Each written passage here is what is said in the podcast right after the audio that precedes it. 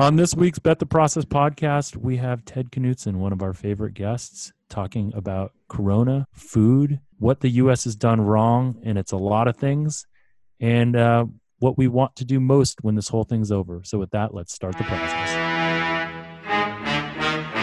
Bet, bet, bet, bet the process.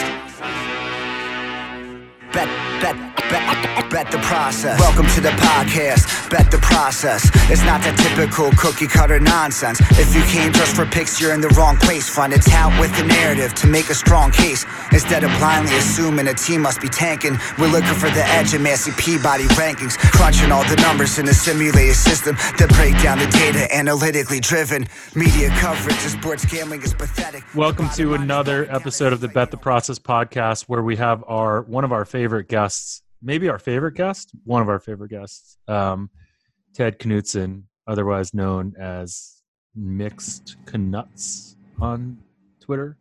Welcome, Ted. Um, first question I have is How is shelter in place in England, and what is happening there that isn't being reported that um, is either the most appalling thing or the the best thing?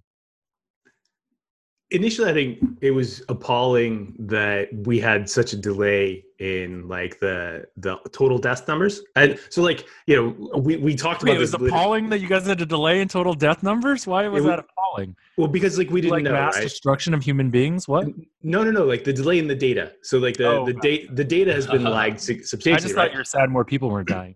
Yeah that too i i'm, I'm Which totally some, heartless which I think some press people in the U.S. are upset about that. Sometimes they're like, "Wait, the numbers say that more people should be dying. Why aren't they dying?"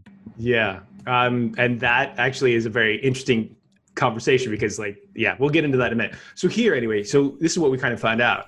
Um, very early on, the government changed a bit of their reporting. They were lagging the the deaths. They changed actually like the the timing of it. Um, but a lot of that was actually fairly natural. And what we've realized is that the UK has actually been basically one of the best countries in producing data overall, which is one reason why like the FT analysis has actually been quite good. Um, but it took them a while to get up to speed. The United States and the distributedness of like the information and how political a lot of it is, like, it's you know especially in the southern states, you know who knows what Florida uh, really looks like right now, and and so like that I think is is one of the the early things about COVID. Would you trust the information out of Florida more or out of China more? Hmm. good Uh, they probably Florida, but man, that, that, that, don't put me on that fence. That's that's harsh. Wait, so, so is it not as poli- it's not political in England at all, huh? It is, but the government like clearly fucked up, and that I think that's like the most obvious thing that it. What happened was, you know, you had two countries that really went off peak, and and and to some extent, you get Sweden as well.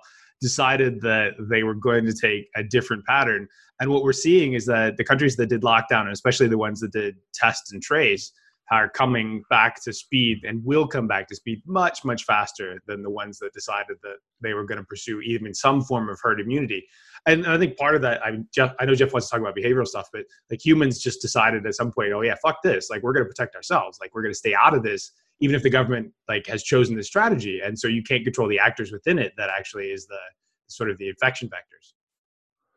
So we were talking about this and the the, the natural in, in, uh, inclination that people have had to embrace shelter in place to almost this extreme amount. And you know, as we talk about it in our household and wonder like when we're going to come back to like some form of normalcy, I'm now of the mindset that like people are just stupid and they can't actually discern what is a reasonable risk or what is like versus like what is not a reasonable risk and that's the reason that we have to continue to shelter in place. Because like the social aspects of being able to interact with another family where your young kids can actually play together with one other family outside you know in a playground or eh, you know in your own backyard i have to think especially if both families have been quarantined for upwards of 8 weeks which we have I have to think the risk there is tiny, is almost infinitesimal. And it's probably riskier to go to the grocery store where there's a bunch of people that are randoms rolling through than it is to do that. But yet people are resisting this social interaction. Maybe because they don't like me or my family. but the reality is that like it, i think it just is interesting like because ultimately what is people the people that are doing this what is their plan? Are they going to continue to no longer interact socially until we have a vaccine? Or what are they wait like in your minds when when is the moment that we can start interacting more socially in these controlled environments which we think have very little risk? You guys are both smart so if, eh, you know i've i've said that the reason that people don't want to do this either they don't like us or because they're dumb am i being wrong in saying this I think or, dumb in the terms of ignorant is probably more the right case. Go ahead, Rufus. I know you got a point. I was going to say, I mean, it's easier for people to sort of just follow an order than to figure out the nuances of, of the disease and the, you know, what is risky and not risky. I mean, my my fiance is a, a doctor. She's actually working on the on the COVID floor, um, and she, you know, it, it's ridiculous to think that like she can't go out and hang out with other doctors socially who are doing the same thing. I mean, they're they're both exposed to the same thing. She's already had it anyway. Like to me, it, it you know the sort of one size fits all thing. I agree, Jeff doesn't really doesn't really seem right. And and I'll be honest, we we did have like um two doctors over like for dinner last week, and we were like feeling strangely guilty about it. But it's like, well, what is? There's really no risk there is no risk externally and, and you guys have already been exposed and stuff like that. And and that's true. I think one of the big things that that has been absolutely clear in a lot of the west is the messaging around this has been horrific. Like the government messaging has been all over the map. Uh, you know the uk changed strategy. The us has had no strategy intentionally for the most part. And it, it, then became a state by state strategy. And like the central government is like fighting the state government and federalism gets in play. It's like it's this incredibly painful thing. But so he, here's the thing though. I think i think ignorance is is like what's feeding a lot of this. And people are afraid rightly so. And they've been encouraged to be afraid because like you know the, if you're if you're trying to find factual information it has been like surprisingly difficult. But my big question right here that that would that speaks to behavior very much what mitigating factor does wearing a mask externally have for you? And if you know that, then that allows you to change your behavior as long as you feel like you're more protected. Like, can I travel around the world right now wearing a face mask everywhere that is like my hotel room and have very little chance of being exposed? Probably. Okay, so have I missed something? I've always thought that the mask situation was not so much protecting yourself, but protecting those around you from your your transmission. So it's got to be, be, both, right? Just because both. you because you, you, you I mean you get the virus, it's a respiratory virus, but you largely get it through your touching your face with your hands. But I guess so it wouldn't protect you there. But I mean it but I guess you could get it if somebody sneezed on you, you could get it that way, right? If it's in the air and you breathe it in. Well, so the mask thing is the classic example of like the most ridiculous thing that anyone would argue about, right? At at any level, the downside of wearing a mask is so small that you know you look a little silly it's a little inconvenient.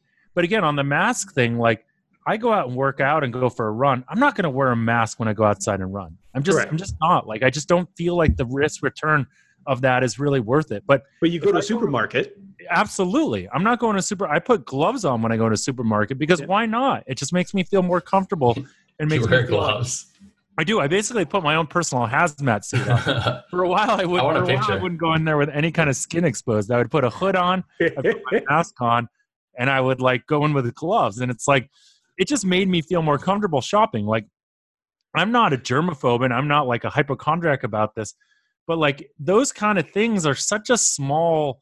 It's such a small thing for me to do. It's not an, that much of an inconvenience. Why wouldn't I just do it?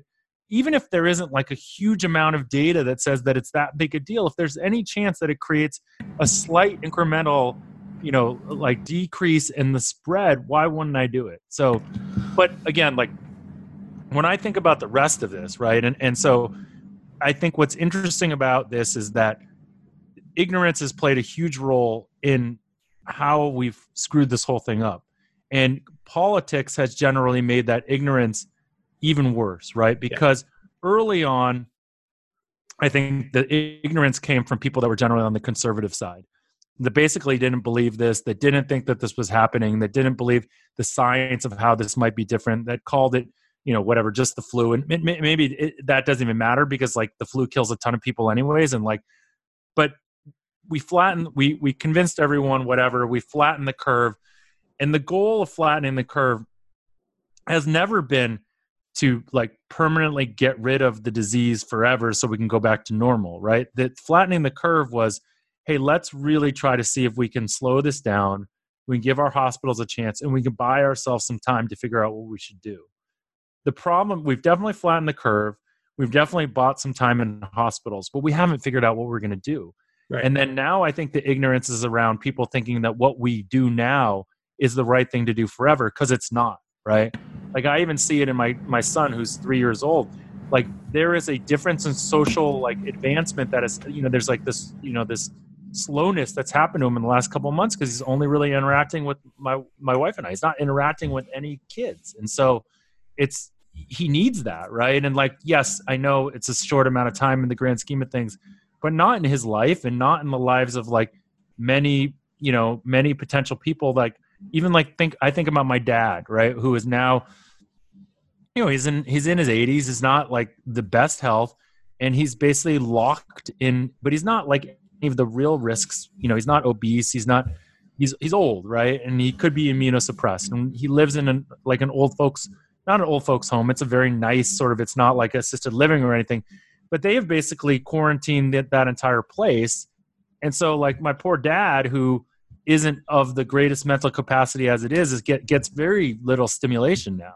And what that is ultimately doing to his brain is is atrocious at this point because like that you know you you know that at an advanced age your brain just starts to atrophy. And if you start stop doing things you're literally losing like capacity based well, on care care home deaths here in the UK are enormous. And were completely unreported and no one investigated this until like the last month right and maybe even like the last three four weeks it's been something that's prominent. And you know, obviously the people in care homes or or you know, nursing homes are susceptible.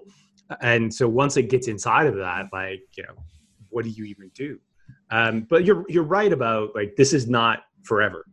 And, and, the question is like how do you get out the other side of it? And emigrating to south korea is uh, it's pretty high on the list of things to do at the what moment. Are, what are, I mean, like, well, what have you guys started to unpack personally, like Rufus? And you, it sounds like Rufus, you had a renegade dinner with some other doctors. Is that the most risky thing that you guys have done? And you guys are both, you guys both have antibodies, so you're like the least of our concerns, right? Probably, but I have a question for you guys. Do you think you have been more careful or less careful now, like in the fewer past careful. week, fewer, fewer carefuls than like say seven weeks ago?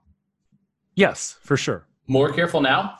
No, less careful. well, I think right, right. It depends what you mean by seven weeks ago, right? Because there was a there was basically like a ramping up of how careful you were, including like starting to wear masks and all this kind of stuff. And then and then it, you reached kind of a peak, and we stayed at that peak like plateau for a while. And now I am starting to figure out what are the what are the things that I can put back into my life that give me some form of sanity, right, and some form of happiness that aren't incredibly risky. Right. So you're having... I don't want to go back to like Wet Republic or Omnia anytime soon. I feel like though there is this sort of COVID fatigue. Like we've been doing this so long, we're kind of numb to it a little bit. And it's sort of like, okay, well, you know, I'm I'm you know, I'm I'm not as careful as I was at one point either. So what's um, the least careful thing that you've done? I don't know. I, Have I, you coughed on your hands and went into a supermarket and touched everything? No, I have not. That's like a very Rudy Gobert thing to do. yeah, yeah. Everybody will be fine. You're you're all making a big deal out of nothing. I, I got in the elevator once. I mean, with two a- other people without a mask and didn't have a mask on, and the other two had a mask on, and I felt immediately guilty. I mean, uh, Ted on his first podcast after Sloan made a huge joke where he just started coughing and pretending he had COVID. And terrible. little did he know that he had largely been exposed to COVID maybe what three days earlier from patient hero Rufus Peabody. So that, that what could have what could have ended up being like a very influential, you know, like it's it's interesting that the Sloan conference is not being talked about quite the same as like the Biogen conference that happened in Boston, like what a couple weeks earlier, or a couple weeks yeah, later. Sloan was obviously a super spreader event that could have happened. People were very careful about washing, but like nobody had masks on. Uh, I, I, I think you are going to see fatigue, and I think like a lot of the modeling has been really quite terrible, and you know maybe we'll talk about that. But I think the one thing that some of the what's, behavioral the, what's wrong with the cubic models? hang on, the, one of the things that the behavioral people got right though is that there's only so much tolerance for this, and people will get tired of it, and you're not humans are not built for this we are not built to live in like one house by ourselves, not interacting face to face. Like it, there are all sorts of things that are that are built over evolutionary time that say that we're supposed to interact in a particular way, and you know, flouting that, like completely denying yourself, is so so difficult. We had the greatest economy in the world, and then we just shut it down. Can anyone tell me who said that? I can guess. That's a direct Trump quote. Yeah. He said that so many times, and it's hilarious when he says it. He's like, "We just shut it down," and like the reason that brought it up is like Trump has basically said the same kind of things about like humans not being, you know, equipped to sort of live this life. So, like, what is what is the thing that you've done, Ted, that is the most, uh, you know, risky so far?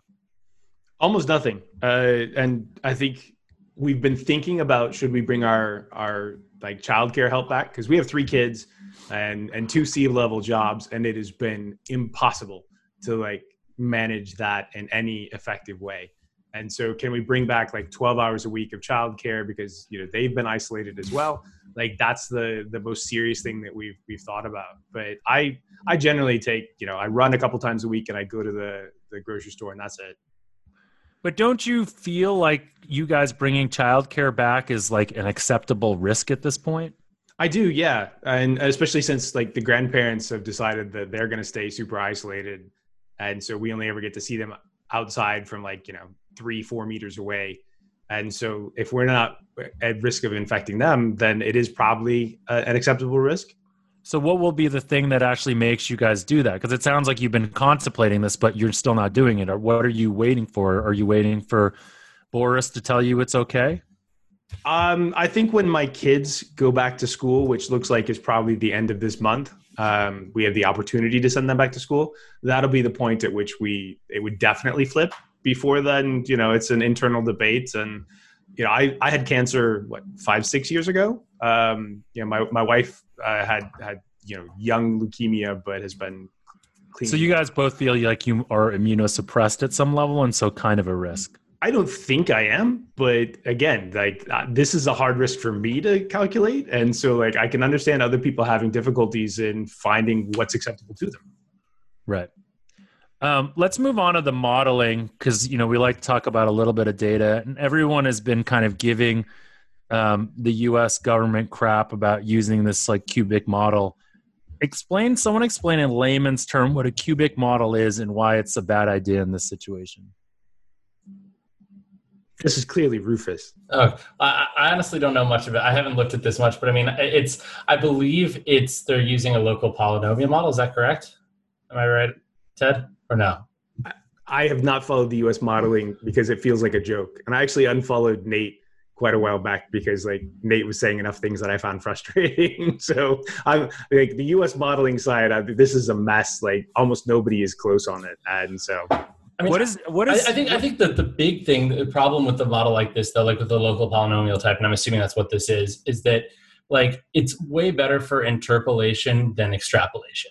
So based on how many like um, how many polynomials you choose and stuff, you could end up showing completely different things. Yeah, and I think that the the that's sort of the notion of um, the issue. But back, I'm curious about this Nate thing. So what what was Nate saying? Because he obviously has become like from he went from being 538 politics to being 538 COVID, um, and he's tweeting about it all the time. And you know, I, I guess I've never I've gotten past the point where I look to Nate as a um, source on anything from a predictive standpoint. I just find him a source of interesting content.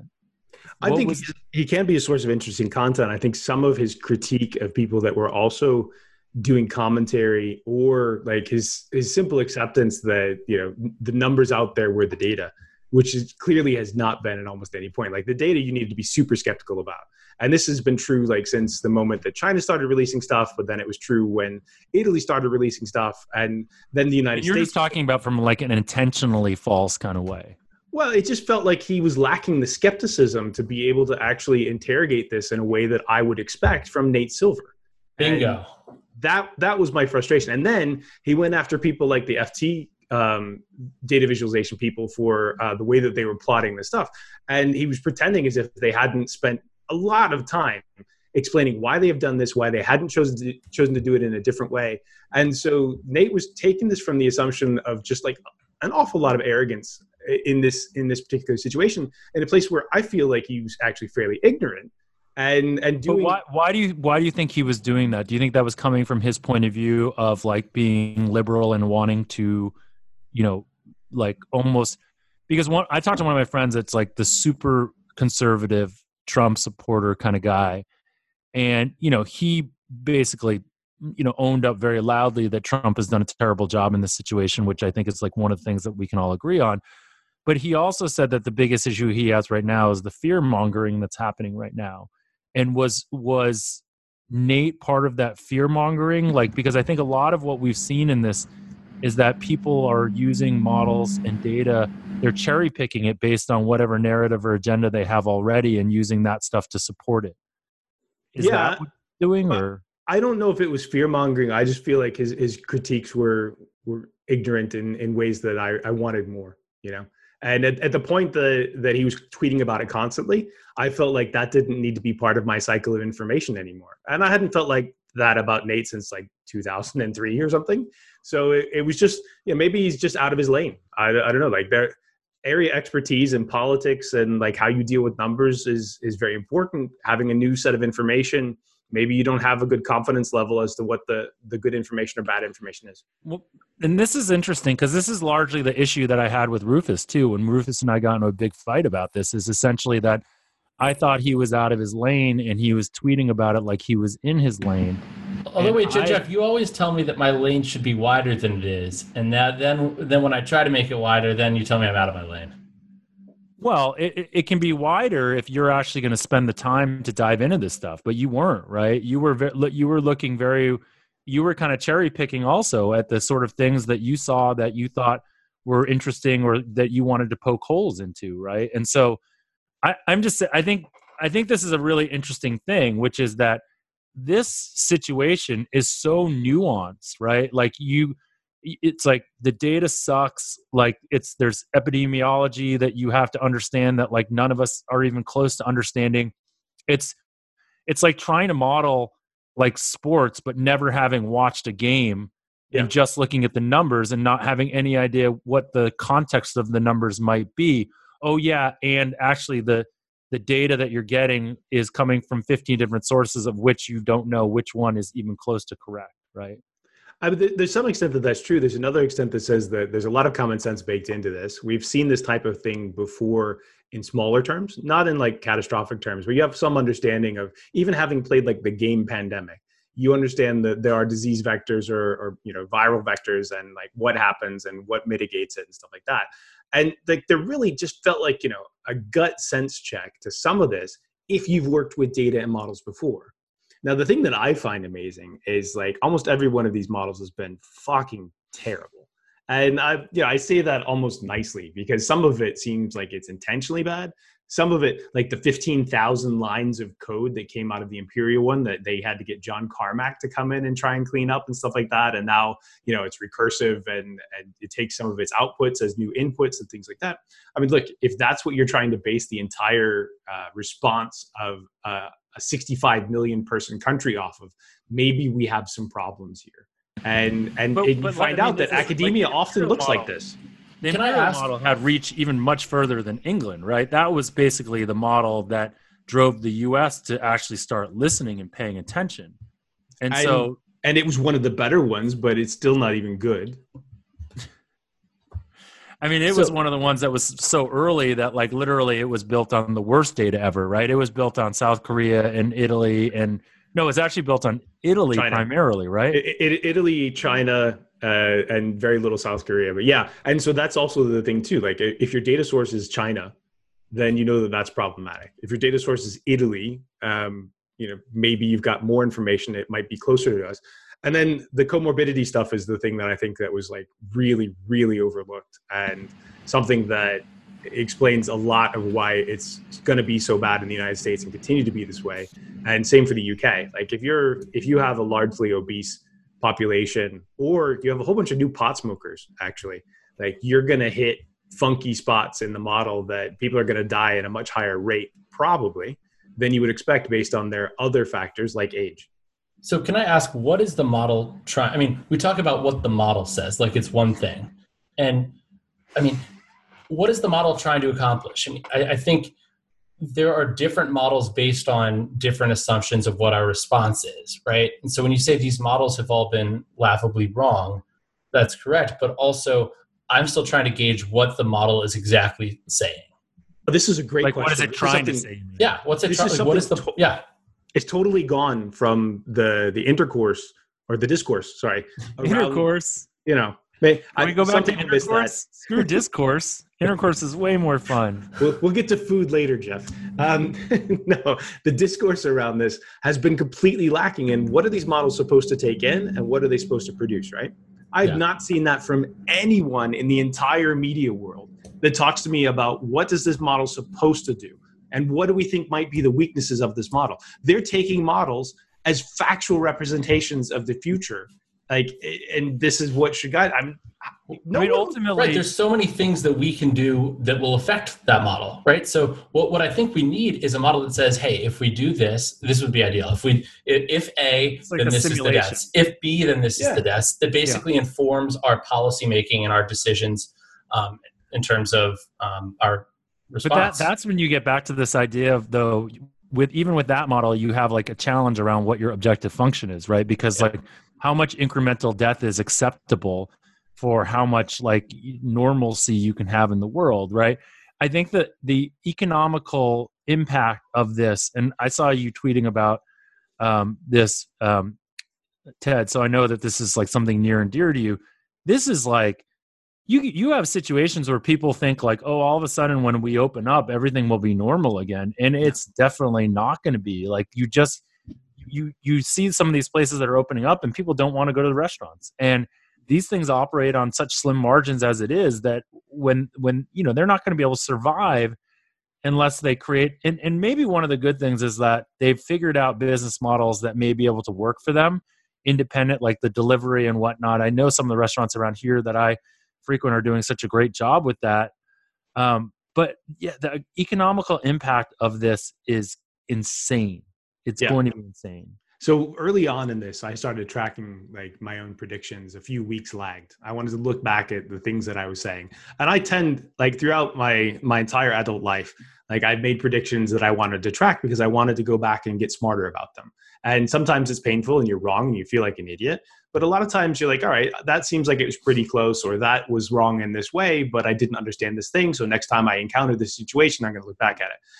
One of the early things that I said was that we are so far off the map with how we understand what's going to happen here and how big this is. And we've seen like the US has 20% unemployment, and that's a lagging factor. It might get up to like a third of the population is out of work right now. There are no set of tools, no set of policy decisions that understand how to work with that. Like no one's ever had it. So like, Yet- what do you do?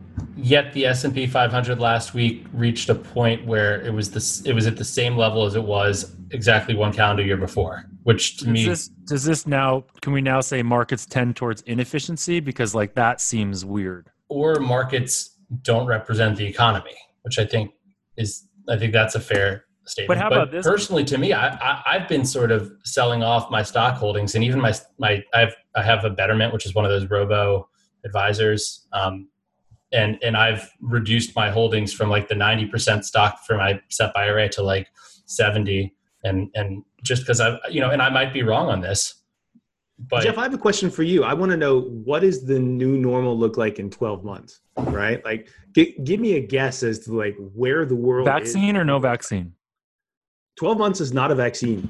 No vaccine. Yeah. I mean, these, these are like 10 year problems. If you condense it into two years, you've done an amazing job. So, no vaccine in 12 year in 12 months, what does the world look like? I think I think we I don't think there are any mass gatherings. I think getting on a plane is a whole different experience where there's some form of mitigation. I think everyone's wearing masks in any kind of confined space. Um, and I think that restaurants have some, there's some form of restaurants, but it's, you know, pretty spread out. There's a lot of outdoor dining. There's a lot of like using every space possible. Um, but certain businesses, I think, will be gone. You know, I don't see like a lot of people going to movie theaters. I just, I just think there are some businesses where the incremental risk is not worth the incremental uh, value. And you know, people are just starting. I don't. I don't think. I think a lot of people are going to start working remotely, much more than ever. Like the the the uh, ways that you can get work done and not have to go into an office. That and and the again the risk of going into an office and it's um I, I think that that's what it looks like and and i just i just think that you know it's hard to know what people will actually end up feeling comfortable for, with from a risk perspective. I think there's certain things we know probably just aren't worth it. Like big concerts where people are jam packed together probably aren't worth it. Sporting events where people are jam packed together probably aren't worth it at this point. So I, I don't know. It's a sad idea but i think that's what it looks like. What do you guys think? Rufus, do you have any thoughts? I was going to ask if you think that um, my wedding, which is scheduled for next March, is going to be able to is going to have to be postponed or or become like a courthouse wedding. Is it is it an Indian wedding? Do you have like six hundred people coming to this wedding? It's going to be a big wedding, but it's not going to be six hundred people. I'm. I, I think that by next March you've got a chance to sort things out. I, I literally had a close friend of mine ask me if I would show up to his uh, his ceremony in September if as planned uh, like what what is the probability? And I was like, look, by myself, which I would be in this case, you know, probably 80% I'll be there unless like something horrible goes wrong. And I'll, you know, do my best to protect myself and whatever. And I think that, you know, if you're a lone individual taking those choices, that's a, a different set of, of options for you. If you've got elderly parents that live in your house, like you're looking at, well, how do I make sure that they are protected and isolated? And elderly means like over 60, right? It's not like, you know, you have to be 80 for this to be a concern maybe even 50 or have you know immunosuppressed issues it's it's scary. For me i'm looking at it and looking at industries that i'm like you know what's coming back right? Sports will come back. People are passionate enough about sports and ent- entertainment space that'll come back. It doesn't have to be with people. Jeff do you want to go to a stadium? Oh, let, us like you know a basketball stadium where it's 4000 in the crowd as opposed to like 15000 is that is that a good experience for you? I don't know I just again like for me personally, I'm not a huge sports in person kind of guy. I'm like a love sports on TV on my couch with my cell phone and a good connect. You know, like so I'm not the right person asking that. I mean, like the thing that you know, and let's get into some like lighter conversation about this because this is ultimately at the core of like what we all are, or at least what I'm thinking about. Like, what is the thing we miss the most, and what is the thing that if we could just do that, things would be okay and for me that's being able to go to like great restaurants and have great you know that great experience. And that's also being able to like go to vegas and kind of just do some funny people watching either in a club situation or a vegas pool party situation. The club one you know and I, a, good friend of mine um, was texting me this morning asked me when i thought the next you know when omnia the club at the at caesars would open back up. And you know his the thinking were two things. One um, some sort of like uh, like 30% basically like of immunity whether it's you know what herd immunity or whatever. And then the other thing was like some form of like liability for omnia not like legal liability which is something that you're kind of getting into which is the idea that like you know it, people are not going to sue rufus for him having a wedding but people may sue Omnia, and so Omnia has a liability problem, so they have to be be able to get over that problem. So, but you know, again, like a lot of my life during quarantine has been about trying to buy really good wine and trying to order takeout from like really good restaurants to emulate the experience of what it was like to go to a you know and trying to cook like good food yeah. and buy really expensive steak online that I can go and drink a really good bottle of red wine with. Yeah, I, I, I, you are a hell of a cook, Jeff. Thank you, thank you. He, he knows some some pretty good chefs as well. I, have been trying to find like better suppliers of stuff, and and actually recently found a, a, local place that's a great bakery, but then has like a connection to different produce lines around Europe. So we're getting like tomatoes and and vegetables and stuff from Italy right now. And in fact, this weekend we've got like a truffle that's coming, and I've never cooked with truffles at home, and so like I'm really excited by this. And I, I'm I'm right Black there. Black or white? This is summer truffle. So it's white. Yeah uh, and and I'm right there with you, like going out and hanging out with your friends and eating good food and drinking. Like that is is the thing that I miss the most, and, and maybe some some quiet time to myself that's not in my house. You know, I mean, I guess when I run, I get it, but otherwise, it's not that. I, I like traveling. I, I you know, I, I don't travel like as, as a as a king or anything. Like I travel as a CEO that has a startup, you know, and I I do it probably probably twice a month for the last three four years. And my life is really weird now that i've been home two solid months and don't go to an office and everything like that. But it really is the food and hanging out with people that i miss. Rufus what are you what are you looking forward to the most? What do you miss the most? You know i i, look i'm looking forward to both of those things you said. I mean i, I tend to travel a lot and so I'm, I'm missing out on that and obviously going i eat out a lot as well so that. But i do think the change of scenery is a big thing. I mean it's it's like even in terms of just like getting work done. Being in the same place the entire time has made me much less productive. I mean, maybe there are other reasons I'm less productive too, but but it totally is, and it's it's also just makes you like no matter where you are. I mean, if you're in the same place the whole time, it just it, it kind of wears on you mentally, and so I'm just looking forward to having that freedom to to, to be able to do all those things. And, and you're and not honestly, even trapped in the house with small children. No, you're. I can't imagine it, uh, that. Like that's you, you two are saints. Jeff, Jeff, Jeff's face is amazing right now. He looks like Ryan from Ryan's Toy Review. Or maybe I've just been around small children too much. no, I mean, I, I the, the other thing that you said, you said that sports will be back. And I think it would be interesting to get your perspective on that, given someone that really, you know, Rufus, I guess, is livelihood is on sports, but he's not, you know, I, I wouldn't say he's like on the inside I think you're a little bit more on the inside talking to clubs and and whatnot. Um, what's your perspective on what's going to happen? Like, do you see the NBA playing their playoffs out? Do you see? Oh, and Rufus and I actually, Rufus, I'll give you a chance now. If you had a chance to make that bet again on whether the NFL will start on time, which would you take? You know, I was thinking about that. Um, I was thinking about that the other day. Honest, uh, you know, I probably lean slightly to no, even though they're releasing a schedule right tonight at 8 p.m. So how is there? How are they going to start on time? I don't like, know. In what I, I world just think do you believe just, that's still a case? It's still a, still a chance. I guess I'll, I'll say I'm more bearish on the next year, six months to a year now than I was in late March when when I made that bet. Would you guys say you are more bullish or bearish relative to like end of March? I mean, I'm definitely more bearish personally. I just be not not because like a uh, not from a morbidity standpoint. I'm actually probably more bullish there because we've effectively done great things to like, but I just don't. I don't like the the cl- the just the how bad our government. I can't I can't even speak about it. It's so frustrating. But how how bad our government is at creating a policy that helps us think about this in a way that gets us anywhere.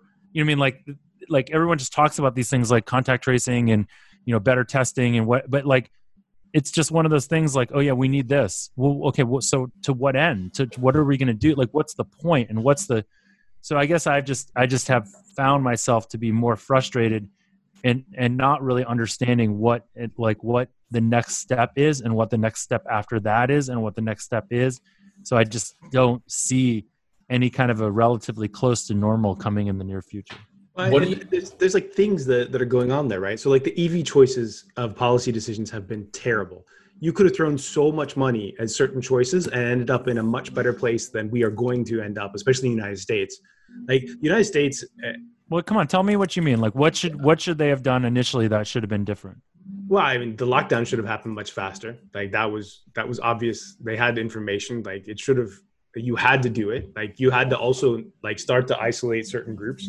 I, I mean, if, if you veer away from South Korea, like you're probably doing something wrong, or or any of the other places that that got to it early. But then, if you didn't get to it early, you still had plenty of time to start to implement like extreme amounts of testing, to ramp up that, like to give a clear plan of this is what we're going to do, when and where, and this is the the policy decisions, and this is who's going to run it and these are the people that are that are part of the committee that is helping us make these choices. And i think the biggest thing that, that keeps getting lost in the day to day is it did not have to be this way. Like there are countries out there that are already looking at the other side of this and it's shrinking down for them and they've got plans on how to come to the other side. Like the us has not at any point had so that. is is i mean What- is, what- is the is the issue is the thought process that you can like if you got to it earlier it would have been so isolated into different cases that to do testing and contact tracing and like it would would just be very meaningful because there just aren't that many cases to do. And so you're basically like dealing with such a small thing that no one has a real fear because the odds of you getting it's just it's just you, you've done such a good job of of basically like you know nipping it in the bud that it's just not that widespread a problem. And we let it get too widespread so managing it is just too difficult well the three of us were talking face to face on march 6th and 7th and and discussing Rufus had how covid. And I had COVID and didn't know it. exactly. And he was trying to kiss us and you know like we just like no rufus that's that's not acceptable. No uh, but like we were talking face to face and and we had already said the community spread was too far.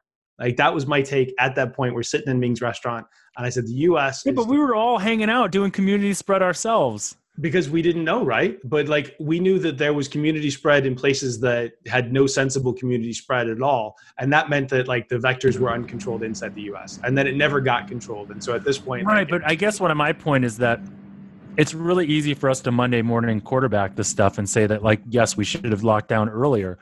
But we were like the some of the biggest problems. We were at a conference in boston. You flew internationally and we were around thousands of people that were just you know i mean i don't know like i, I kind of feel like it's tough to give trump that much crap for that part of it because you know even just the thing that he gives makes fun of nancy pelosi about all the time when she's like organizing a parade in chinatown in, in the late in late february and telling people not to worry about it. But you don't think that they had good enough information that this should be problematic and they had so you're just, you're just saying that we should ha- ha- hold them to a higher bar than us our individual actions Well, they had the info. Like we didn't have the info. I, I was making guesswork on on what's happening elsewhere, but they had good, You're reliable saying that if we in had known February. what they knew, we would not have been sitting in Ming's restaurant eating, sharing dumplings with Rufus. What happened after that point? Like, what did you do immediately when you got home? Like within a like probably forty eight hours when you got home. No, but the, the moment for me was that Wednesday, right? Was that day the the the Rudy Gobert day. Rudy, yeah, That was the thing. Like as soon as the Rudy thing happened, basically we we sheltered in place after that. You as know, soon as Rudy, as soon as Rudy happened, like when I woke up that morning, I said, "All right, we're shutting our office." And then eh, by the end of the week, we were keeping our kids home from school, and and part of that is is ignorance. Like we didn't know, but it's better to make steps that that would you know you wouldn't regret. I'm not going to regret not sending my kids to school for a few weeks if if we get more information, right?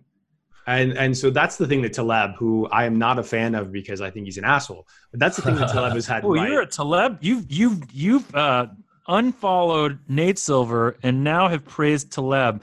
So I think you are in the Taleb camp, and I'm going to tell Nate that the next time we're all at dinner together. Oh There's, man, there's no room for nuance here.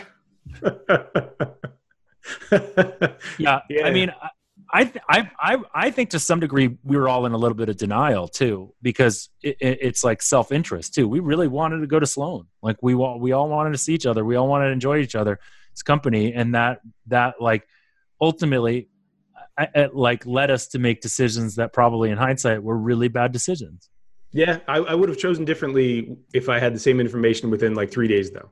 And and I think you know maybe I should have had more info. Like you're kind of watching it from afar. I, I'm not sure. I, I but I, my my other point. What if you knew that, other Rufus was going to test positive for COVID like 4 Mhm. days later? Would you have had dinner with him?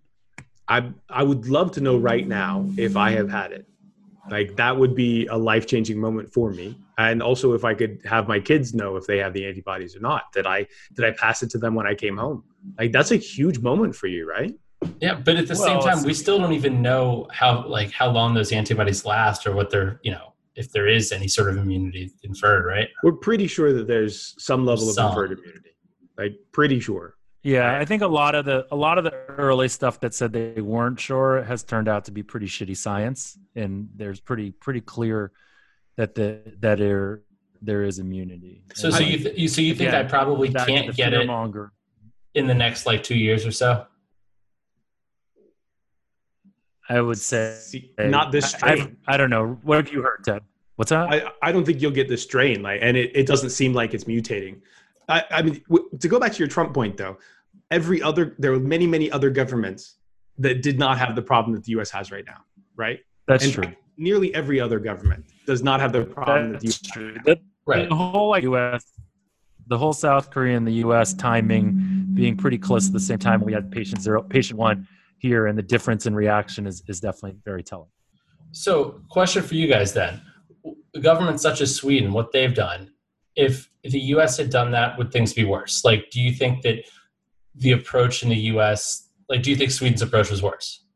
I don't think that the U.S. necessarily. I don't think you necessarily could have gotten what Sweden has done because people are taking it upon themselves to to lock down, and and this is the problem coming out the other side, right? Like the economic cost is not just you know enforced lockdowns. The economic cost is people who stopped going to restaurants in the three weeks before New York lockdown, and and you know you see the the open table bookings and stuff like that.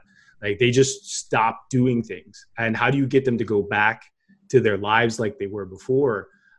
No one knows. And you need a lot of education and as much mitigation information as possible. And maybe you know to spend a trillion a year on test and trace right now because it's costing the government probably six trillion in, in bailouts over the course of you know a six month period well, so the, the Friday um, after the Gobert situation, um, my wife and I and another couple went into San Francisco and ended up having dinner in San Francisco. And, you know, we debated a lot whether we were going to do it. And one of our good friends had just opened like basically a new restaurant and we were, we had planned this way in advance and we are going to support them. And I kind of thought to myself, like, hey, what's it's one night. We're gonna go in there. The city's gonna be empty. No one's gonna be out. It's not gonna be a big deal. We went in the city and it was jam packed. Like places wow. that we would like look into were jam packed. And I said at that moment, and obviously, like I was as much to blame as anyone else, this is gonna be an outbreak place unless someone does something. Now that literally that Monday was when London Breed, um, the mayor of San Francisco, basically did the really the first like shelter in place in the U.S. Like that was the first. We were the first group that did, and um, you know it has made a huge impact. But I do think there is just this idea of people don't really like we just don't know what to do we live left to our own devices we're just we're not like as much as we'd like to believe that the government doesn't need to be so heavy handed we're we're not good at making judgment judgment calls and even just like what we did with Sloan was an example of it, right? Like we can say we didn't have enough information at that time, but there were people, you know, like Simmons, to his credit, didn't send any of the people from the ringer there. He pulled them yeah. out because he just didn't think it was the right thing to do. And like there were people that made better decisions than we did that probably had the same amount of information. So I'm just saying that like this is a hard problem because at some level we're all prone we're all like our own worst enemy in terms of this thing. I was on the ground a week before I came in. Like I always come into New York early to go hang out with people there and then come. And so like it was a bit of a sunk cost for us, but yeah, it was still a big deal. And it's my favorite thing every year. So I know you wanted to talk a little bit about food and about like, you know, ways that you're coping through this. What are you cooking? Like what's what's good? What's No, what's I was fun? telling these guys before I came on that the cheat code is like putting a, cooking a big pork shoulder because you can get so many different kinds of meals out of that you know you can do like carnitas tacos and then you know you can do carnitas fried rice and then i just basically you know roasted some tomatoes and put them in a hand blender and then put the carnitas in there and you have almost like this amazing uh, like with some garlic you just have this amazing pasta sauce at that point. So i don't know that that was like the only thing i was saying. I know you've become this big like ice cream guy now and are you going to be like rivaling Humphry Slocombe or any of the places in the bay area that do great ice cream so my my family and my kids like absolutely love ice cream and i i decided about midway through uh, the current lockdown, so maybe five weeks ago, that I was just going to splash for an ice cream machine, and we were going to screw around and and experiment and whatever. And what we found is that sorbets are really simple. Like the kids can make it. I have an 11 year old, a 10 year old, and a five year old. And the, the 10 and 11 year olds can basically make their own sorbets, especially if you teach them just a little bit about um, simmering uh, fruits down and uh, simple sugar. Like that, that's, or simple syrup is what they have to make. So like that's been great. And so we eat like sorbets, especially as things are going slightly bad, not like bananas that goes into banana bread. Um, the other night I made uh, chicken katsu curry for the first time it's been ages since I've been to Japan, but I, I, like the flavors and and my kids seem to appreciate that. Uh, but I'm cooking too much too. Like I'm cooking like yeah, at least a meal a day. Sometimes I'm probably cooking seven to eight times, maybe ten times a week. That's too much. That's that's like oh. well, the question yeah, is, how efficient like, are you at cooking? Because my problem is that it just takes way longer than it should every time. That's just practice. That's practice and confidence. That's like a classic. Like if Rufus, if you were to say to me, "Am I a slow?" If you were to ask me, "Do you think I'm a slow cooker or a fast cooker?" I would 100% say slow cooker, and it's probably because you second guess everything that you do. You probably me? overanalyze everything you do. No, I'm just not good at timing the different things to be right at the same time. I tend to be optimistic about things, so I'm like, "Oh yeah, I'll start this up and I'll have all the stuff chopped in time," and then it just your prep work is just practice, though, right? Like prep, right. prep work gets faster Oh, uh, I, am fast in the prep stuff. So okay. the, the other but, the other thing that I've been doing is, and we mentioned this, is like I've been getting good steaks, and I got um I got some A5 wagyu, and tried to cook the A5 wagyu myself, um like on you know in like a stone type of way, but I just don't have a way to get something hot enough. I think to cook it correctly, and I don't know if you guys have suggestions. Like ultimately, there's a neighbor that has a green egg that he says he can get up to like 1200 so I was gonna say like that, what i think. Wow. the egg is like the most the sensible straightforward way to do it. How, hot, how hot are those stones that you cook an a5 wagyu on? Does anyone know do you know? I i don't know. I, I have only said because like you could basically put basically what you should do is put a cast iron in a green egg and then just cook it on that, right? Yeah, probably. The, the, the best thing to do. I'm yeah, gonna sound no, dumb, but what's a green egg? It's, it's a like it's a type of grill. Okay. But it gets really hot. Uh, do you have a pizza oven, Jeff? No, but I'm thinking about ordering one of those Ooni or whatever those those portable pizza ovens that have been getting a lot of good press and i think they're oh, yeah. on shark tank. That actually may be what i do literally when i get off this podcast because that seems like something that will make me very happy. I, have been super happy with the ice cream stuff too. I, I really like the bases that we've done. Uh, i just haven't experimented with the custard versions because it takes just a little bit longer than the sorbets and one of my kids is not a huge fan of like the super creamy custards so the problem with the ice cream thing for me at least is you have to measure and i don't like anything that you have to measure. Like as an asian as an asian that was brought up sort of like watching his mom cook and learning from his mom like we don't measure anything. So that's one of the reasons that i'm probably a faster cook than rufus because he probably measures. I don't so, measure. Most of the time when i cook i don't use a recipe. I just am like i'm gonna i, I go with like i'm gonna stir fry this and this and this.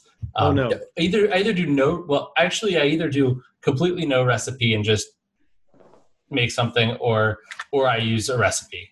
Like I find something online and use it.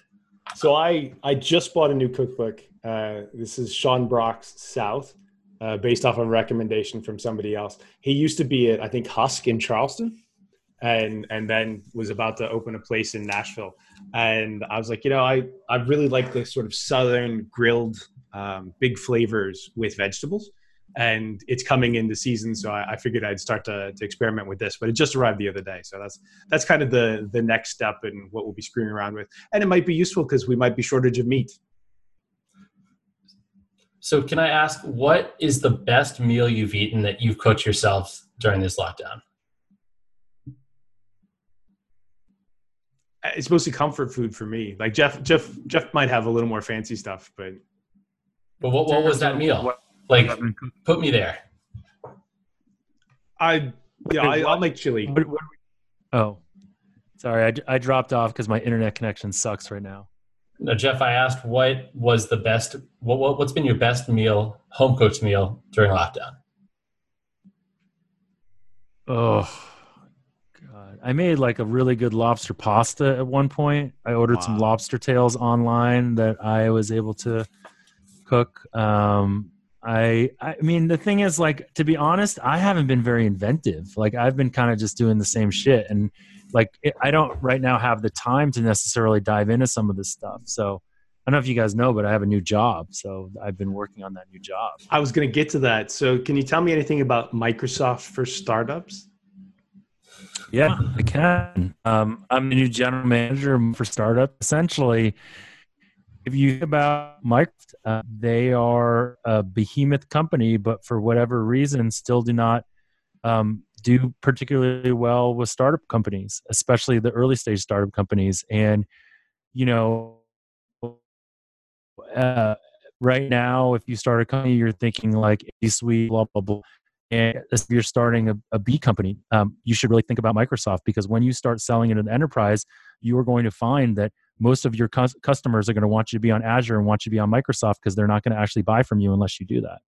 So there's a lot of advantages for startups to be on Microsoft, and there's just some, you know, basically, if AWS has a monopoly for startups, um, that's not a good thing for startups because they don't have choice and they don't have you know someone thinking about innovating and they don't have more value so offering entrepreneurs choice is a big thing but also then being able to use the backdrop of microsoft to be able to you know ho- hopefully invest in underrepresented you know groups that are doing startup work um, and being able to provide you know business to business companies like we have a co-sell program that's just gnarly awesome where like you can literally like our sales force will basically sell with you and sell your product and they can retire their quota based on selling your product so that's a pretty amazing thing for a startup I've, I've never heard of that. That's fascinating. It is. I- yeah there's more to this what's that Everybody in the world uses GitHub, so like you know, you you're you're not away from startups, and then nearly everybody in the world hires off of LinkedIn, right? In some way,